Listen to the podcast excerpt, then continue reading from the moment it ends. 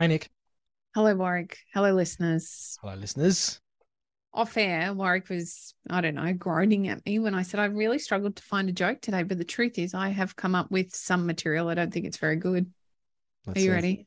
I'm ready. What do you get from a pampered cow? No. Spoiled milk. Welcome to the Tradies in Business podcast with your hosts Warwick Bidwell and Nicole Cox. Divert your phone and grab a brew as Waz and Nick unpack tips, tales, secrets, and stuff ups from guests both inside and outside your trade, helping educate and inspire you to break the cycle of gut busting and money stress and create a true trade business. uh, my 12 year old's going to love that one. I thought she might. That's who I had in mind when I was doing my deep research. All right. Uh, I'm trying to think of a segue, Coxie. You've made I that hard for me. you.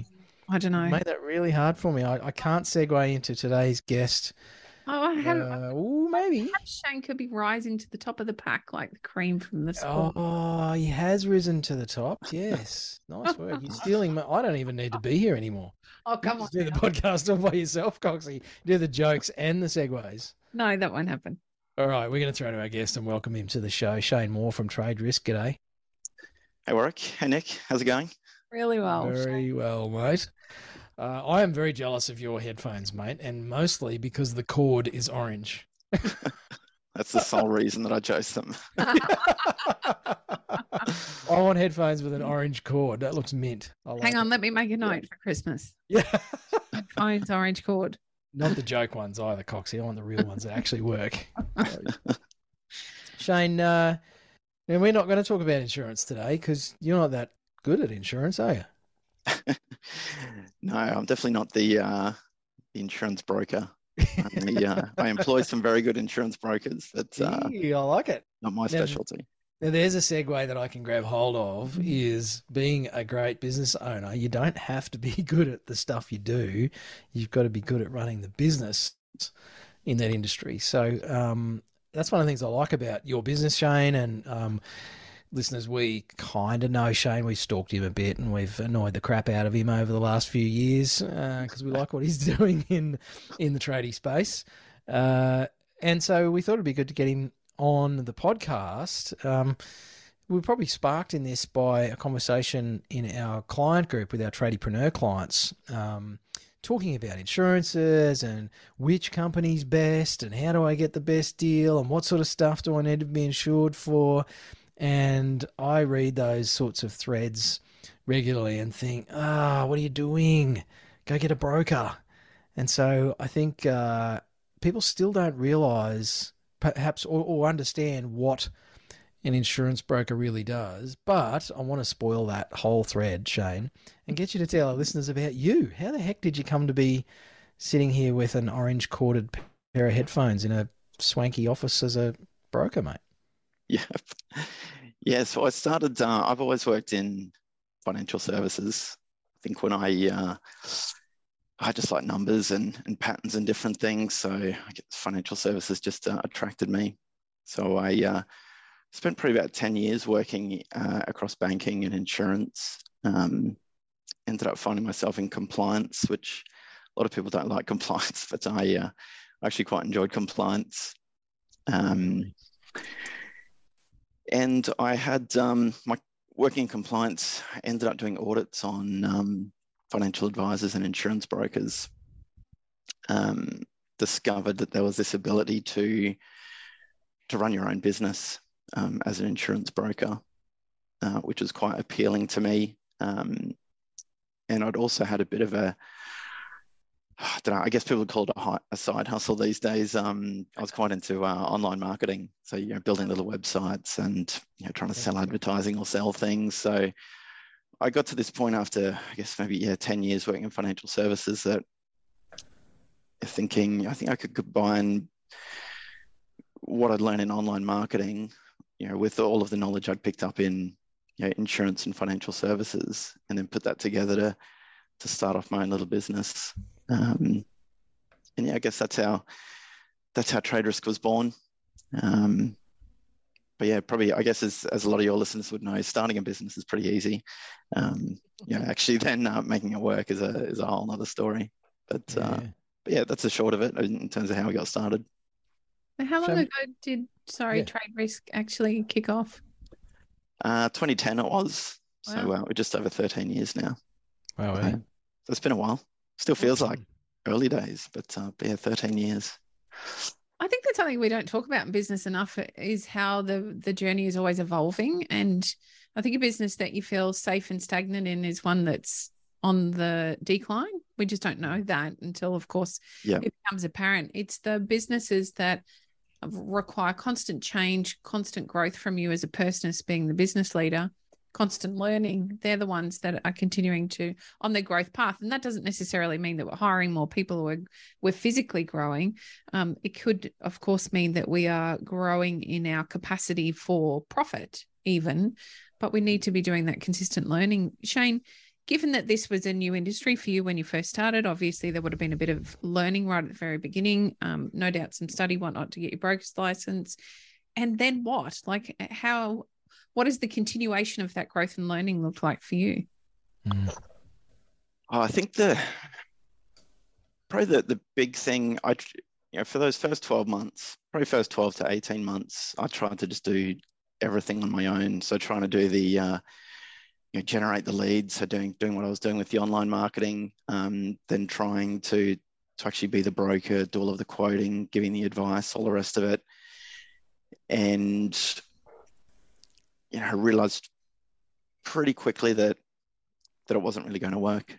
Um, yeah, and I think once hit that 12, 12 to 18 month mark, yeah, it just wasn't working at all. I wasn't making enough money to, um, you know, to, to keep myself going. Yeah, thankfully my, my wife had a, a decent job and she could cover both of us. And we didn't have kids at that stage, so it was, you know, the life was a lot more simple. Yeah. Um, but yeah, I had I got to that point and it, it wasn't really working out, so I had to make that decision. You know, do I go back on wages, um, take the easy option, or try and work out what I've gotten wrong and and how to fix it? Mm. So I did end up taking a job. I went went back to to working for a big financial services business, and I think I lasted about six weeks and thought, no, I, I've got to go back. Uh, I've got to make this work. Um, so the so I, I looked at what the, the strengths and weaknesses were and discovered that, or worked out that I guess I was pretty good in generating the leads and, and building that brand, um, yeah, and just running the, the business. But I, I, I wasn't a natural uh, insurance broker, Mhm.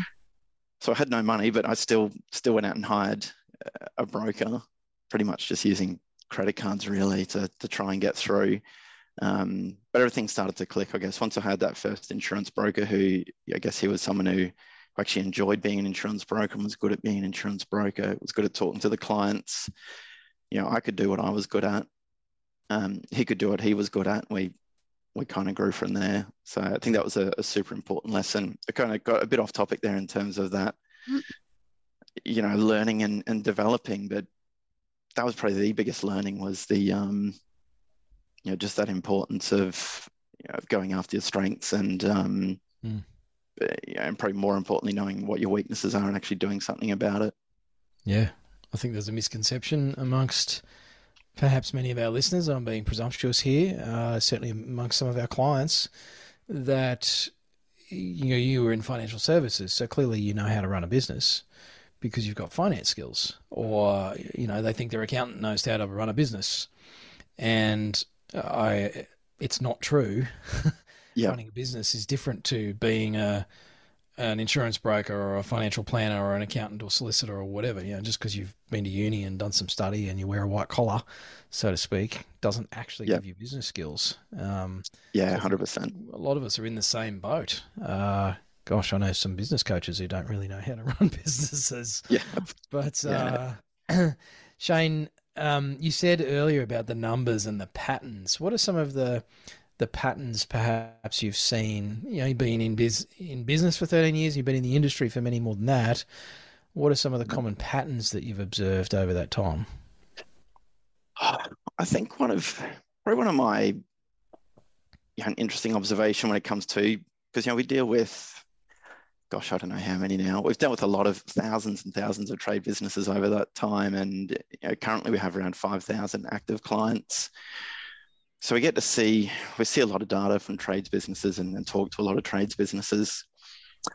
And one thing I really take away from it is that people, trades businesses will both thrive and fail regardless of where we are in the economic cycle.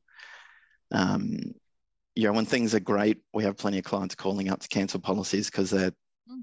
they're going out of business. And then when times are pretty terrible, we have clients filling out their renewal declaration and their re- revenues doubling every year. You know, it mm. just there's no, and even currently with you know some, I guess some challenges in the the building industry, we're just not seeing any um, yeah, any great change you know, in our clients in terms of the, the percentage who are failing and the percentage who are succeeding. I think just so much of it comes down to, you know, the person and how good they are at running a business. Maybe not even how good they are, but even how just how driven they are. Mm.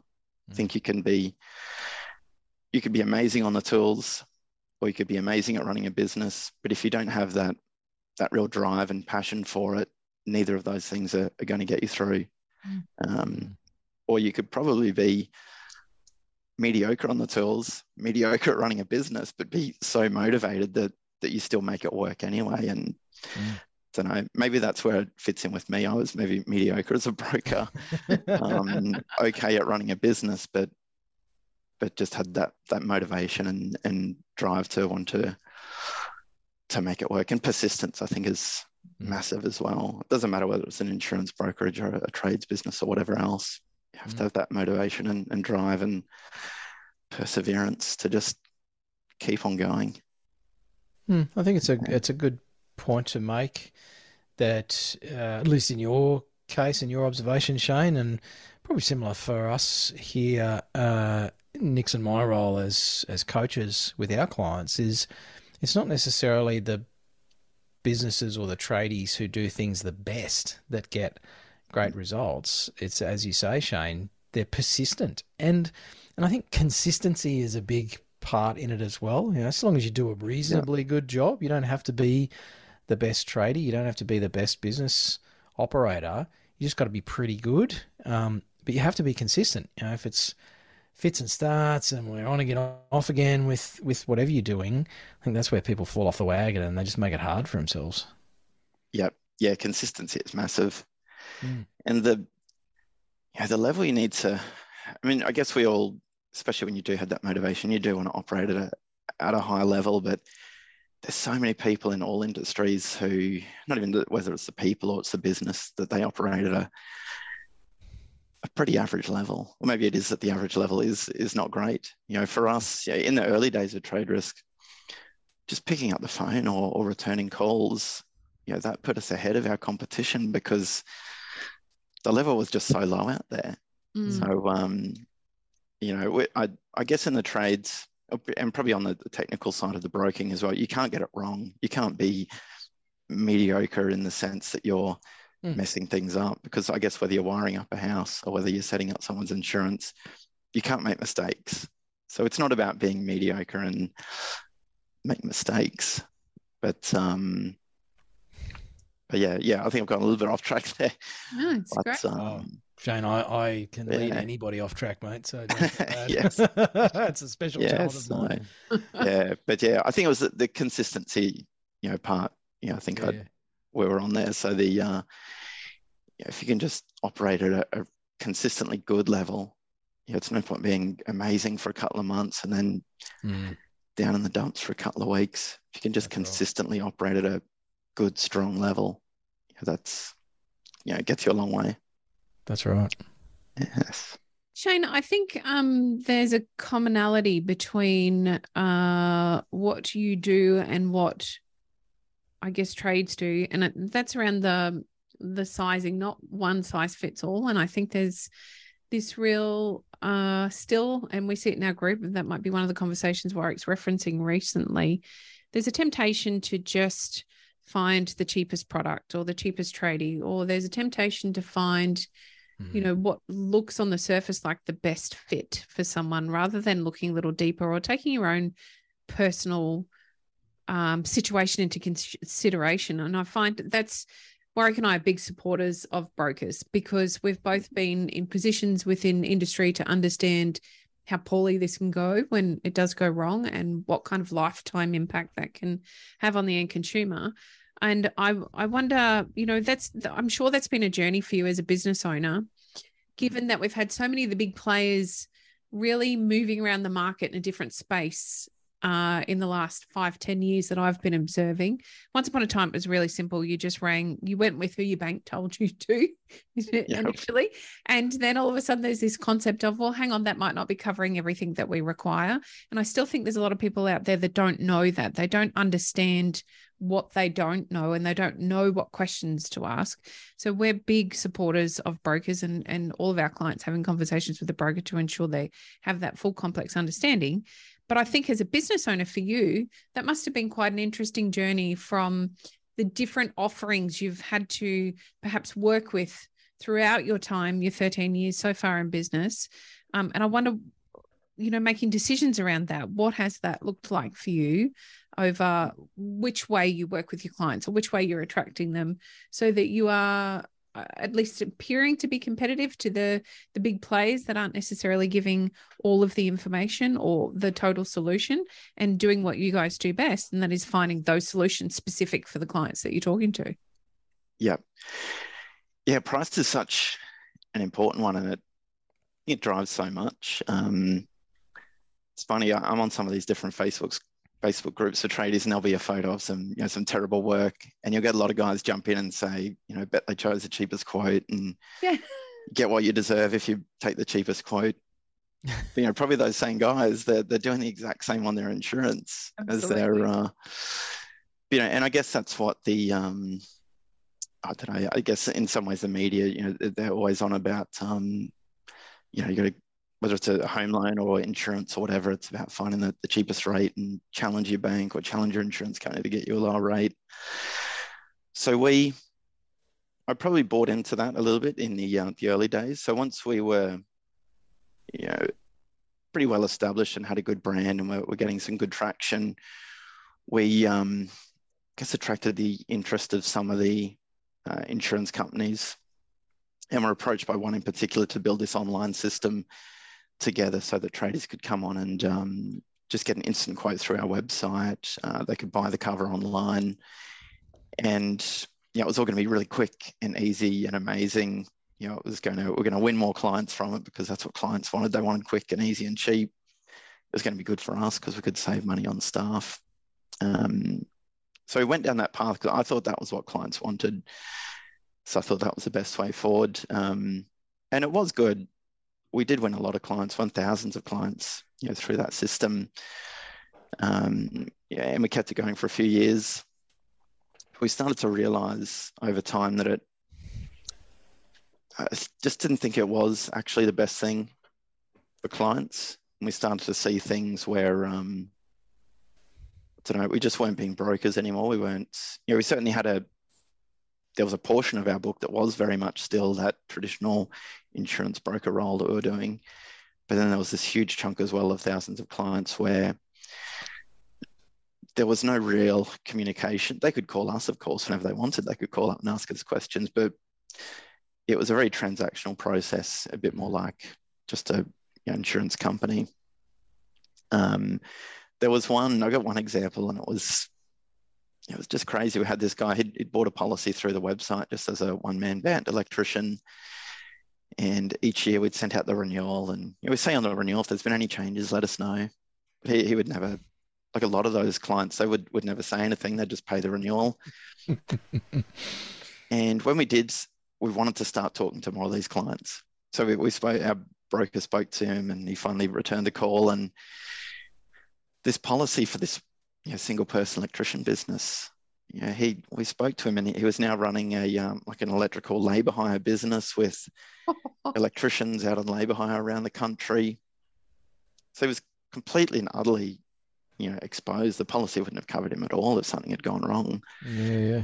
And um, you know, we got him got him sorted out. One of our brokers and I think someone from the insurer you know, worked a Saturday or something to make sure we got this sorted out because I think it was discovered on a Friday afternoon.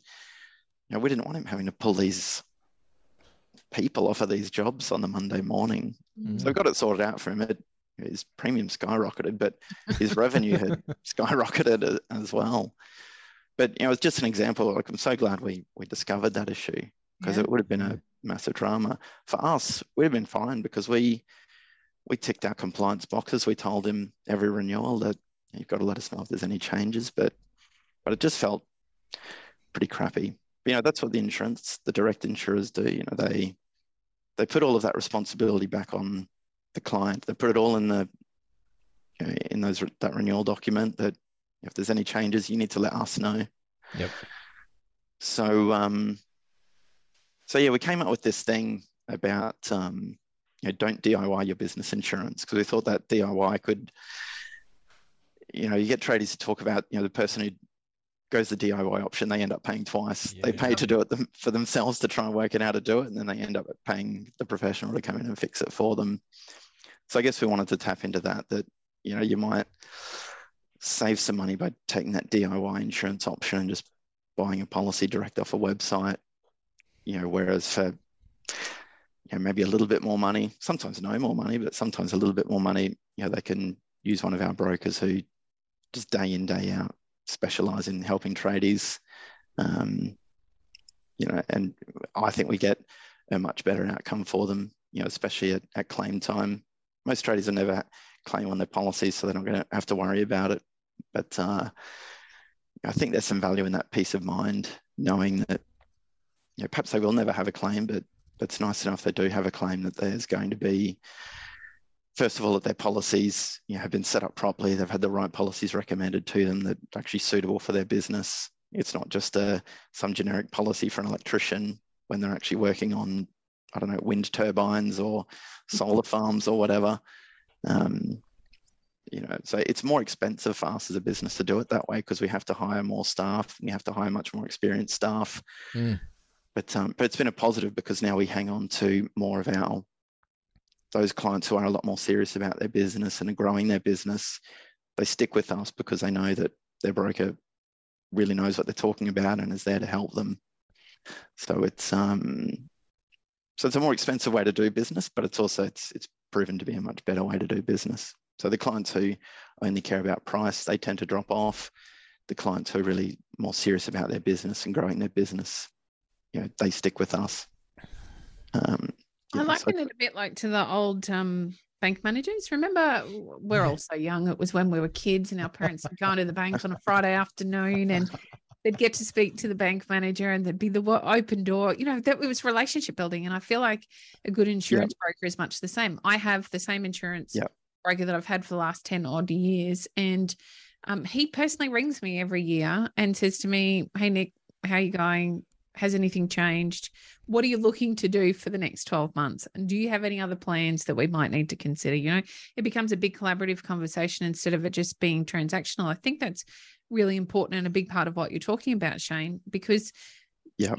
we don't know what we don't know. Like I said earlier, therefore, we need one of your professionals to be thinking for us almost. Otherwise, we end up with these great big blind spots and a huge element of risk being involved that we don't understand until it's far, far too late. I've seen some people get into some very messy situations. I've seen uh, houses burn down and they not be sufficiently covered, so they couldn't rebuild their home. Like there's been, I've seen some catastrophic events happen where the coverage hasn't been as comprehensive as you think. Doom and gloom, if you're listening, I'm, I mean it to say that way because that's what it was like for these people. It was very hard for them to um, work through and find a solution long term and a simple conversation and yes maybe paying a little bit more to ensure that you're covered can fix all of that shane i wonder in your experience have you seen some of those dreadful stories that have come about because somebody hasn't been covered Thankfully, not really. Not really any horror stories. We've we've seen a few where there's been the potential for that, where they've been, say, with a director insurer or perhaps even with another broker, and they come to us to, I guess, they just want to get some alternative quotes at renewal time, and one of our brokers will, will talk to them about their business and then look at their current cover and tell them, you know, you know you're you're not actually covered for this work you're doing at the airport, and the clients have no idea because it, the client, well, you know, most clients they don't know that if they're doing work at a at an airport or a hospital that that's necessarily going to be you know, excluded by their insurance. But you know, a lot of standard policies you know, will exclude a lot of that work that is outside of the norm. So if you're just jumping from website to website, getting those instant quotes, you know, not really reading it because no one really reads it. You know, it's like when you get a, a, new app on your phone and you get this this massive long list of uh, yeah, terms and conditions. You don't read it. You just click accept. And you know, the the insurers put all those disclaimers on the policy. You know, you must read and understand the the product disclosure statement and the target market determination before purchasing this policy. And you know, I, am sure some people do, but a lot of people also wouldn't. And even if they do read it, you know, are they fully comprehending mm. yeah, how that's going to impact upon them. So yeah, thankfully no horror stories where where where I guess it's actually happened, but quite a few where you've seen the potential for that to happen where if you know, if there would have been a claim that they wouldn't have been covered and Mm. Thankfully, we've been able to get in there and, and get that fixed for them. It's a bit like a near miss on site. It's like, whew, that could have been really bad, but we dodged it. Yeah, yeah, absolutely. And you, you hope that they, it's funny in as an insurance broker that the time when a client will best get to see the value in what we do is when they have a claim. Yeah. But we would never wish hmm. you know, upon that upon anyone. Because even though the financial side of the claim is, is going to be covered, it's it's still you know, particularly for a big claim, it's still often going to be a traumatic experience. You know, the mm-hmm. financial side's going to get sorted out, but there's still that, um, you know, a lot of uh, emotion and, and, effort and energy that, you know, that can be involved that, you know, that, that's, that's not being compensated. Mm. So it's, uh, yeah, an interesting one.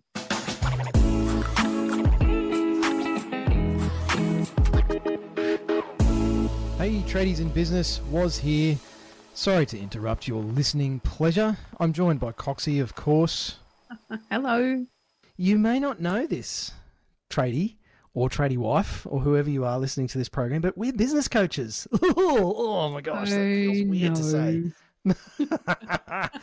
but we do actually work with people just like you to solve a bunch of problems. And we have this fantastic program called the Tradiepreneur Program and that's how we do it. And we do it with a wonderful community of trade business owners who are all trying to fix or improve or change things to progress. Things like getting behind on quoting, Coxie. Feeling overwhelmed, behind on your invoicing, feeling really stressed or frustrated about the money stuff. Sometimes you can pay the bills, sometimes you can't. What about staff? Oh my goodness. oh my gosh, staff. Trying to get them to do what you want them to do, if you can even find them in the first place. Uh, there's so many struggles. And we've seen clients tackle these things in their trade businesses in a quite a short space of time, to be honest, mm-hmm.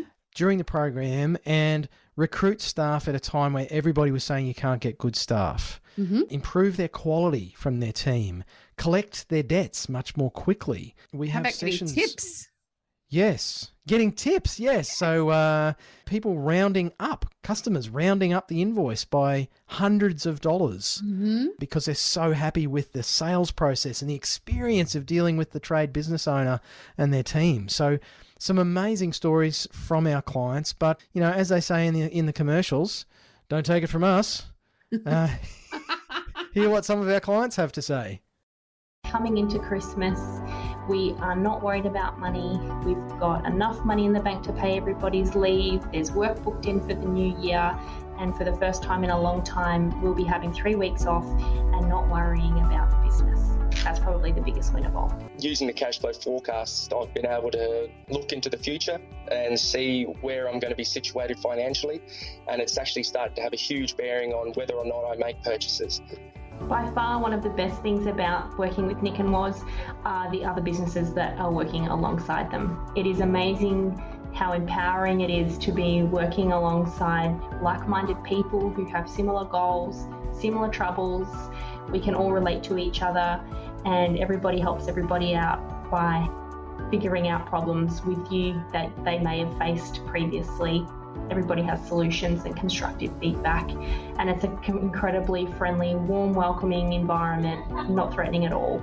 From every job, I know that I will get a sustainable wage that's industry leading. I can have at least 10 to 20% profit and I can pay taxes, super, all of that, and I do not have to question whether or not I can because of the way that it's been built, and that is thanks to Tradies in Business and what they've taught me and what I've learned. So there you go. There's some real people. We did not pay them to say those things. and I think that sounds a lot better than Coxie and I reading them out. We really would love for you to check out more about how you could take your trade business to where you would like it to be. Surely you have a vision of what things could be like or what you wish they were like on a day to day basis, Mhm. um, whether that is reducing stress or actually making more money. Maybe it's spending more time with the family, taking more holidays, having the choice Mm. that you really wanted when you started your business instead of this beast that seems to be there for many of you listening to this program. So, if you want to find out more about how we do this through the Tradiepreneur program, Coxie's going to tell you all about it.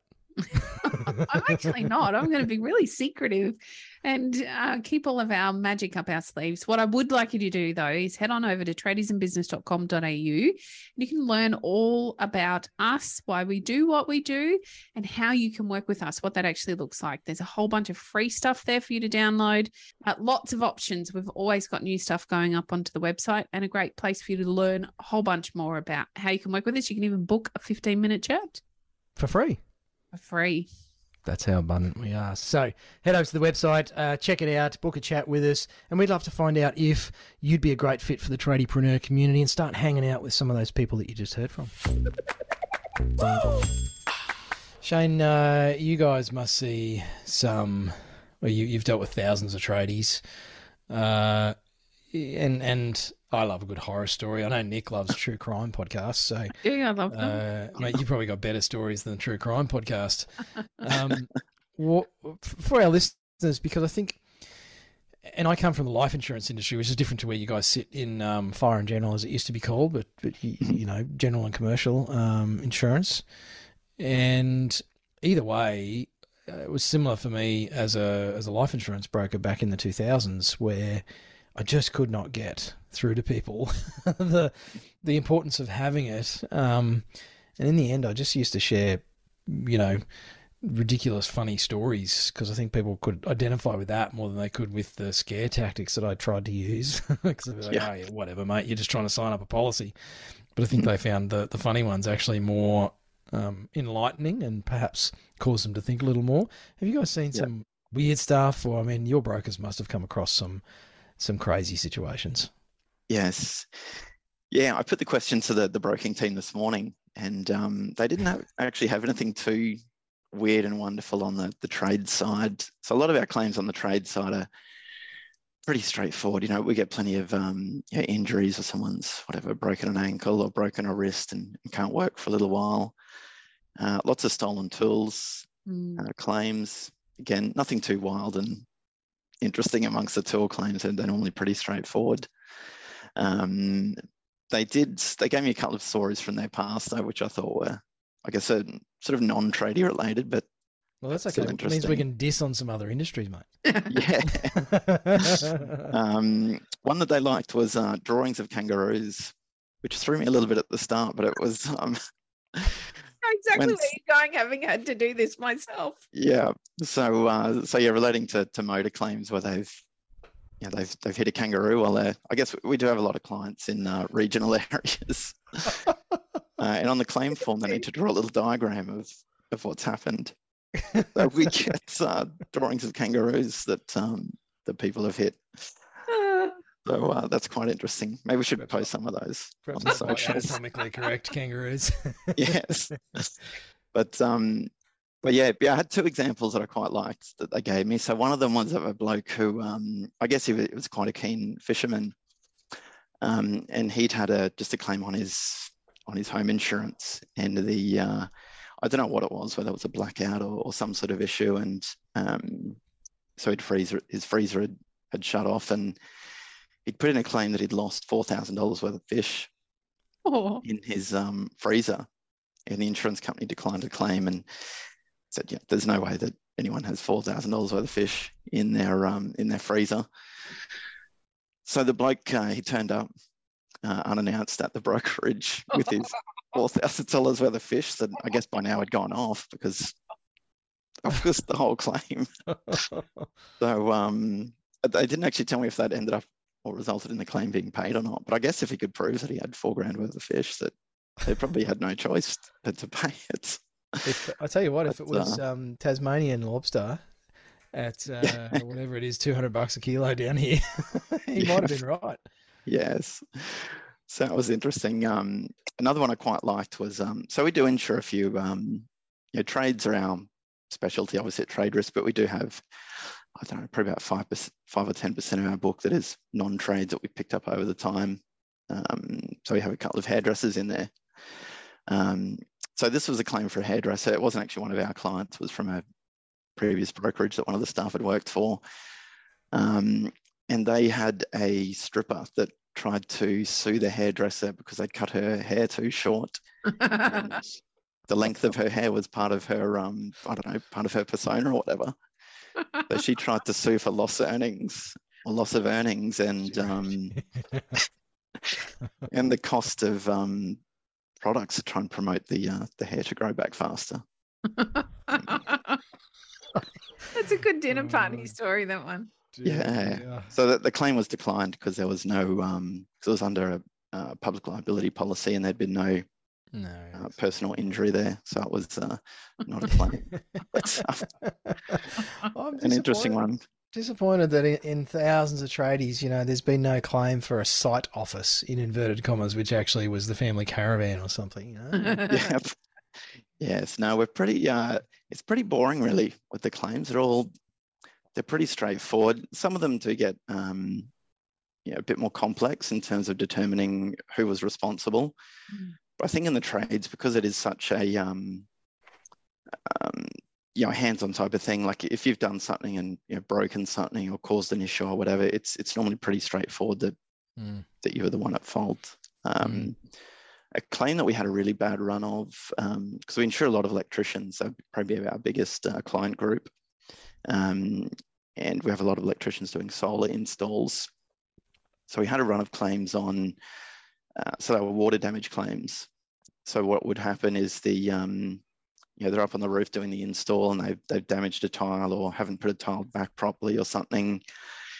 And they have no idea at the time, but then, you know, whatever, a couple of months later, there's a big downpour.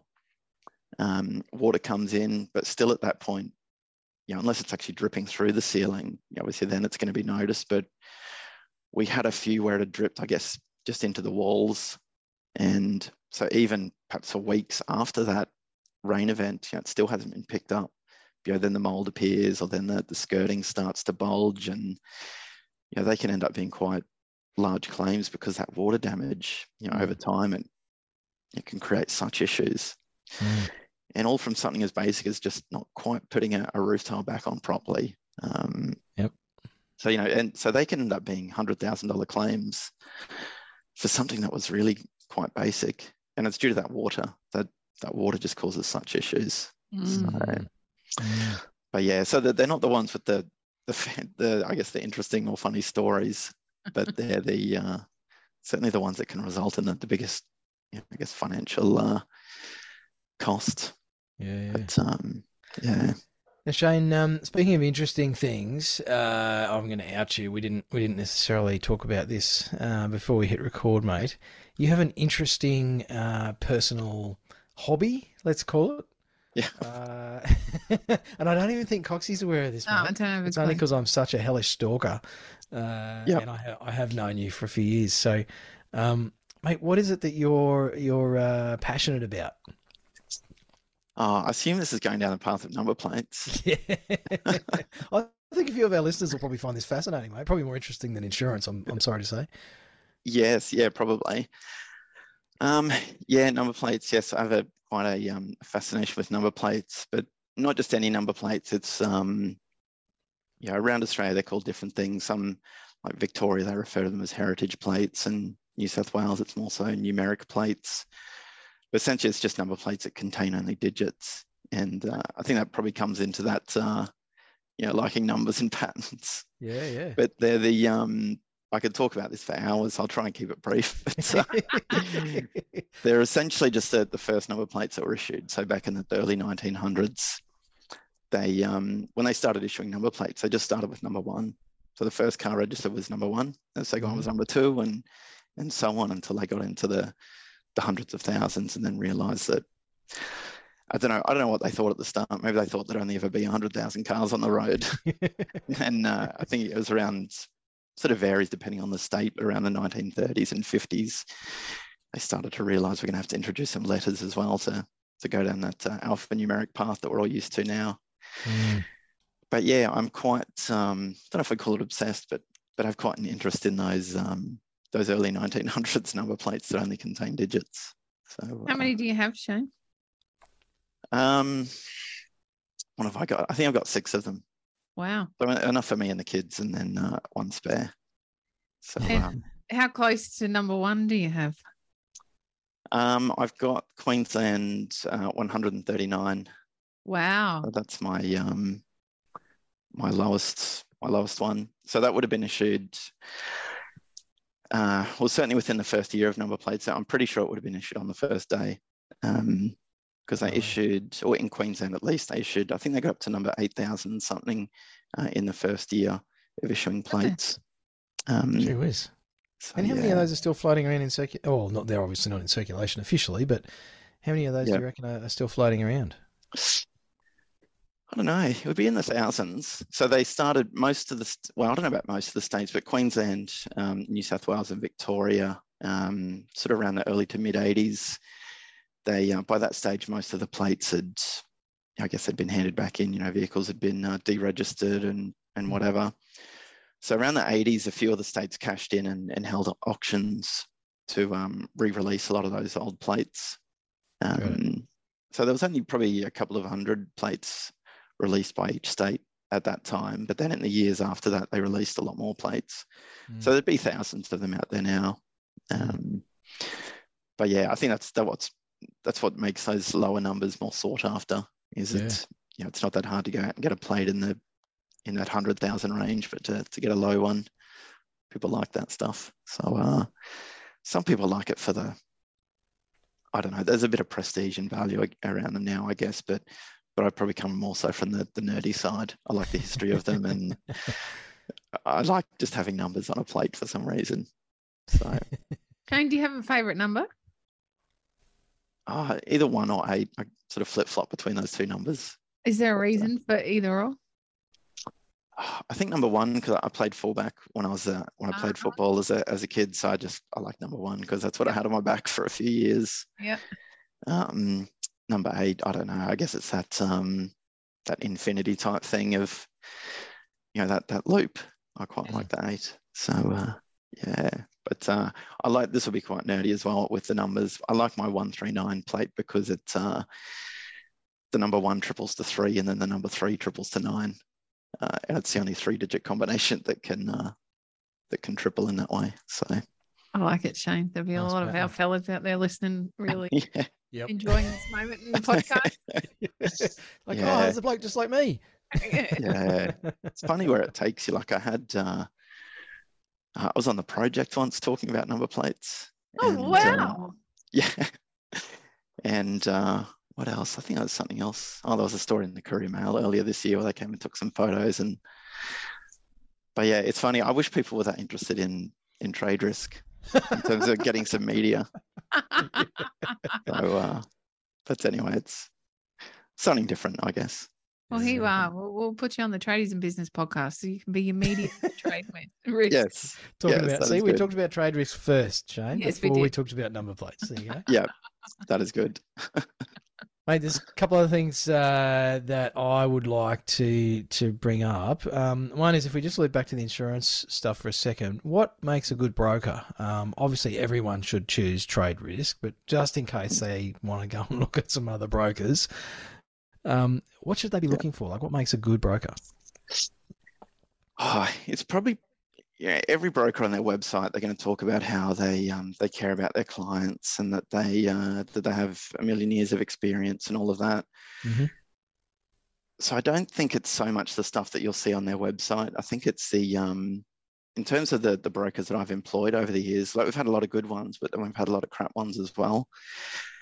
Um, I think it needs to be someone. Probably first and foremost, they, they just have to care um, a lot about what they do uh, Mm. and take a lot of pride in what they do so that they are you know they're they're wanting to help clients in a way that um, doesn't just help them to hit their sales target but Mm. actually you know that they know that they're producing good work and that they know that they're um, you're actually providing a lot of value uh, to their clients um, and I think having brokers who want to be around, you know, I guess if they're an, an employed broker, you know, that they're there's someone who's going to be working at that brokerage for years to come.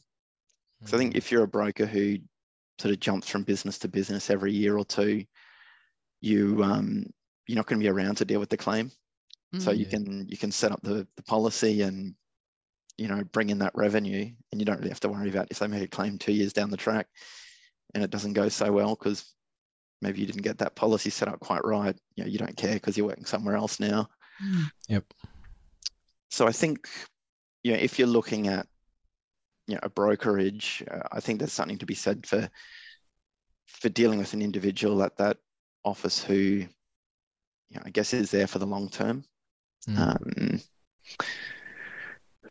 yeah, it's it's tricky to, you know, if you if you're calling around to a few brokerages, you know, you're not really asking them, you know, how long have you worked at this brokerage, and do you plan to stay there for long, and do you really care about me, or do you just care about your sales targets? Because they're all going to answer the, give you the answers you want to hear. Mhm. So I don't know. It's bloody tough. The reviews is is probably a good one. Um, Mhm. You know, we we have I don't know what we're up to now. I think we're up to about 1,300 online reviews. Um, I guess people can fake reviews, but but I, I think looking at written reviews is important, but that's tough as well. You know, there could be amazing brokers out there who they just don't ask clients for reviews. Mm. So they, they might not have any reviews. They might just have a handful of Google reviews that people have gone and use their own initiative to leave. But Mm. that's a tough question. You know, I, I can say the things that I think makes a good broker, but in terms of a trader going out and, and using that data to find a good broker or using that information to find a good broker, it's pretty tough. Um, I don't know. I guess probably part of it as well is just talking to them about your business and, and seeing if they, yeah, if it feels like they care about your business and that they're asking the right questions about your business. Mm. Probably that's an important one, the, the types of questions that the broker asks. Mm. I agree. So we, I think, especially because we specialize in the trades, um, and because I've drummed into the, the brokers over so many years how important compliance is to me, that we will, you know, if a client answers a question a little bit funny, if they hesitate a little bit, or if they say something a, a little bit odd, instead of just trying to gloss over that and move on, you know, because as soon as you start to then push a little bit further on that as a broker you're only creating more work for yourself Mm. um, it's easier to just to just move on gloss over it well the, the client didn't actually raise that with me so i'm i'm just going to kick on whereas our brokers will we might question that a little bit further Mm. and maybe not all clients will like that. I think, geez, they, these guys make it difficult. They ask me too many questions, and they, oh, they talk too much, and and whatever. You know, whereas this other broker didn't ask me any questions. He made it a lot easier. But in the event of a claim, you, you're going to wish that you went with the broker who was a lot more curious and asked more of the harder questions, rather than just let you tell the broker what they wanted to hear, which let the broker write a nice, easy policy, get some easy wins on the board, move on to the next client. So yeah, maybe, maybe that's the best one. If I mean, I know that takes time to to talk to a few different brokers, but you probably want the broker who's going to be more inquisitive and more curious about your business. They're probably going to be the one who's who's going to get you the better outcome at claim time.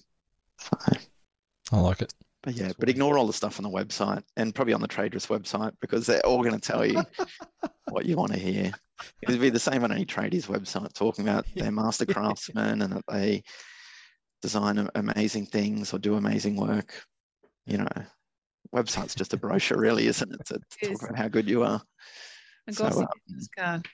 Yeah, they're important. You know, I think like the online marketing has been so important for us, important part of our growth. But but you're never going to know. I guess again, just like a, builder or tradie, you know, you're never really going to know how good they are until you actually talk to them about the project and Mm. you know, and you can start to gauge how interested they seem to be in the project and what sort of ideas they're they're offering, and you know, so yeah, you have to talk to them, um, and you can't just do it on price.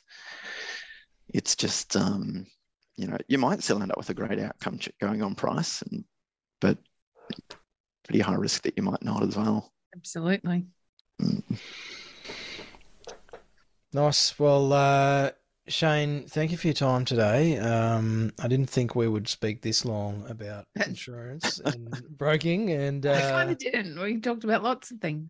yeah, we've covered some ground. Um, uh, we'll do a quick plug as well, mate. I know you mentioned this at the start. Um, you've just put your hand in your pocket uh, sounds like quite a way into your pocket, mate, um, to support TIACS. And uh, one of our former guests, the repeat offenders here at the Tradies in Business podcast, the boys from TradeMutt and uh, TIACS. This is a conversation starter. So um, I believe you've ponied up, mate, and, and uh, put some cash in to support that organisation.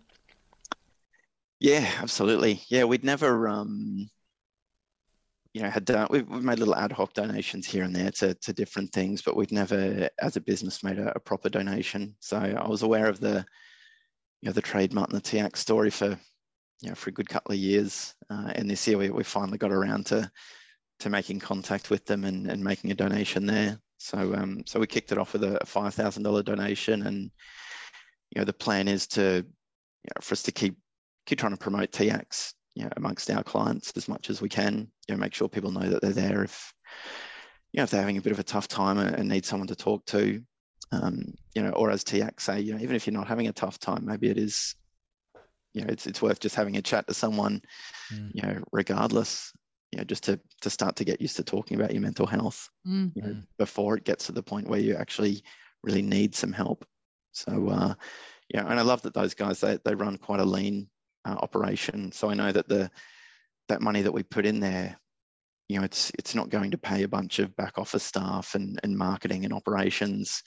You know, it goes directly into you know, actually providing that that free counselling for tradies. So I think it our amount works out at well, I forget what it was. It, it's something like 50 or 55 hours of um, you know free counselling for tradies. So so yeah, that that was our you know, our little donation kick things off and, and we want to keep that going each year. So as our business keeps growing, you know, we can continue to grow that contribution so that we can you know, give something back to the trades, um, mm. you know, in a way that isn't just, you know, insurance claims. Um, yeah. So, so yeah, it, it's good. I think there's some parallels there, Shane. Uh, you know, insurance is about um, planning ahead and, and protecting yourself, and I think you know accessing counselling early, as you say, before you think there's a problem, is uh, a little bit similar, and get it set up beforehand um, before it becomes urgent. So, well done, mate, yeah. and uh, thanks again for your time today. It's been a great chat, mate. I'll uh, I'll keep an eye out for any of those rare number plates and give you a call if I spot any down here in Tassie, mate. There's probably yeah. a few floating around in barns and stuff down here, or sheds as we call them here in Australia. Yep, yep. Um, I'm sure there are. Take a photo, send them through. I always love to see them. and uh, and we should share your details too, mate. If, if anyone's listening and, and wants to check out TradeRisk, what's the best place to find you, Shane? Yeah, the website's probably the easiest, uh, traderisk.com.au, or just Google TradeRisk. Um, phone number is 1 800 808 800. Um, and yeah, probably best don't talk to me about your insurance because I'm not. Uh, I'll probably talk to you about number plates or, or something like that. but, um, but yeah, we spent a lot of time. We spent years, you know, putting together, you know, what I think is the best team of of brokers and support staff. So they're they're just incredible. They're vastly more knowledgeable and experienced about business insurance than I'll ever be. So um, yeah, it's a great great team there to talk to. So nice, mate. Love yeah. it, Shane. Well, yeah, Thanks thank you, Warwick. Thank you, Nicole. I really appreciate the opportunity and great to chat. Yeah, likewise. Thank you. Thanks, Cheers. So. You've been listening to the Tradies in Business podcast with Warwick Bidwell and Nicole Cox. Find out more about today's guest, tools for your trade business, and other cool stuff at tradiesinbusiness.com.au.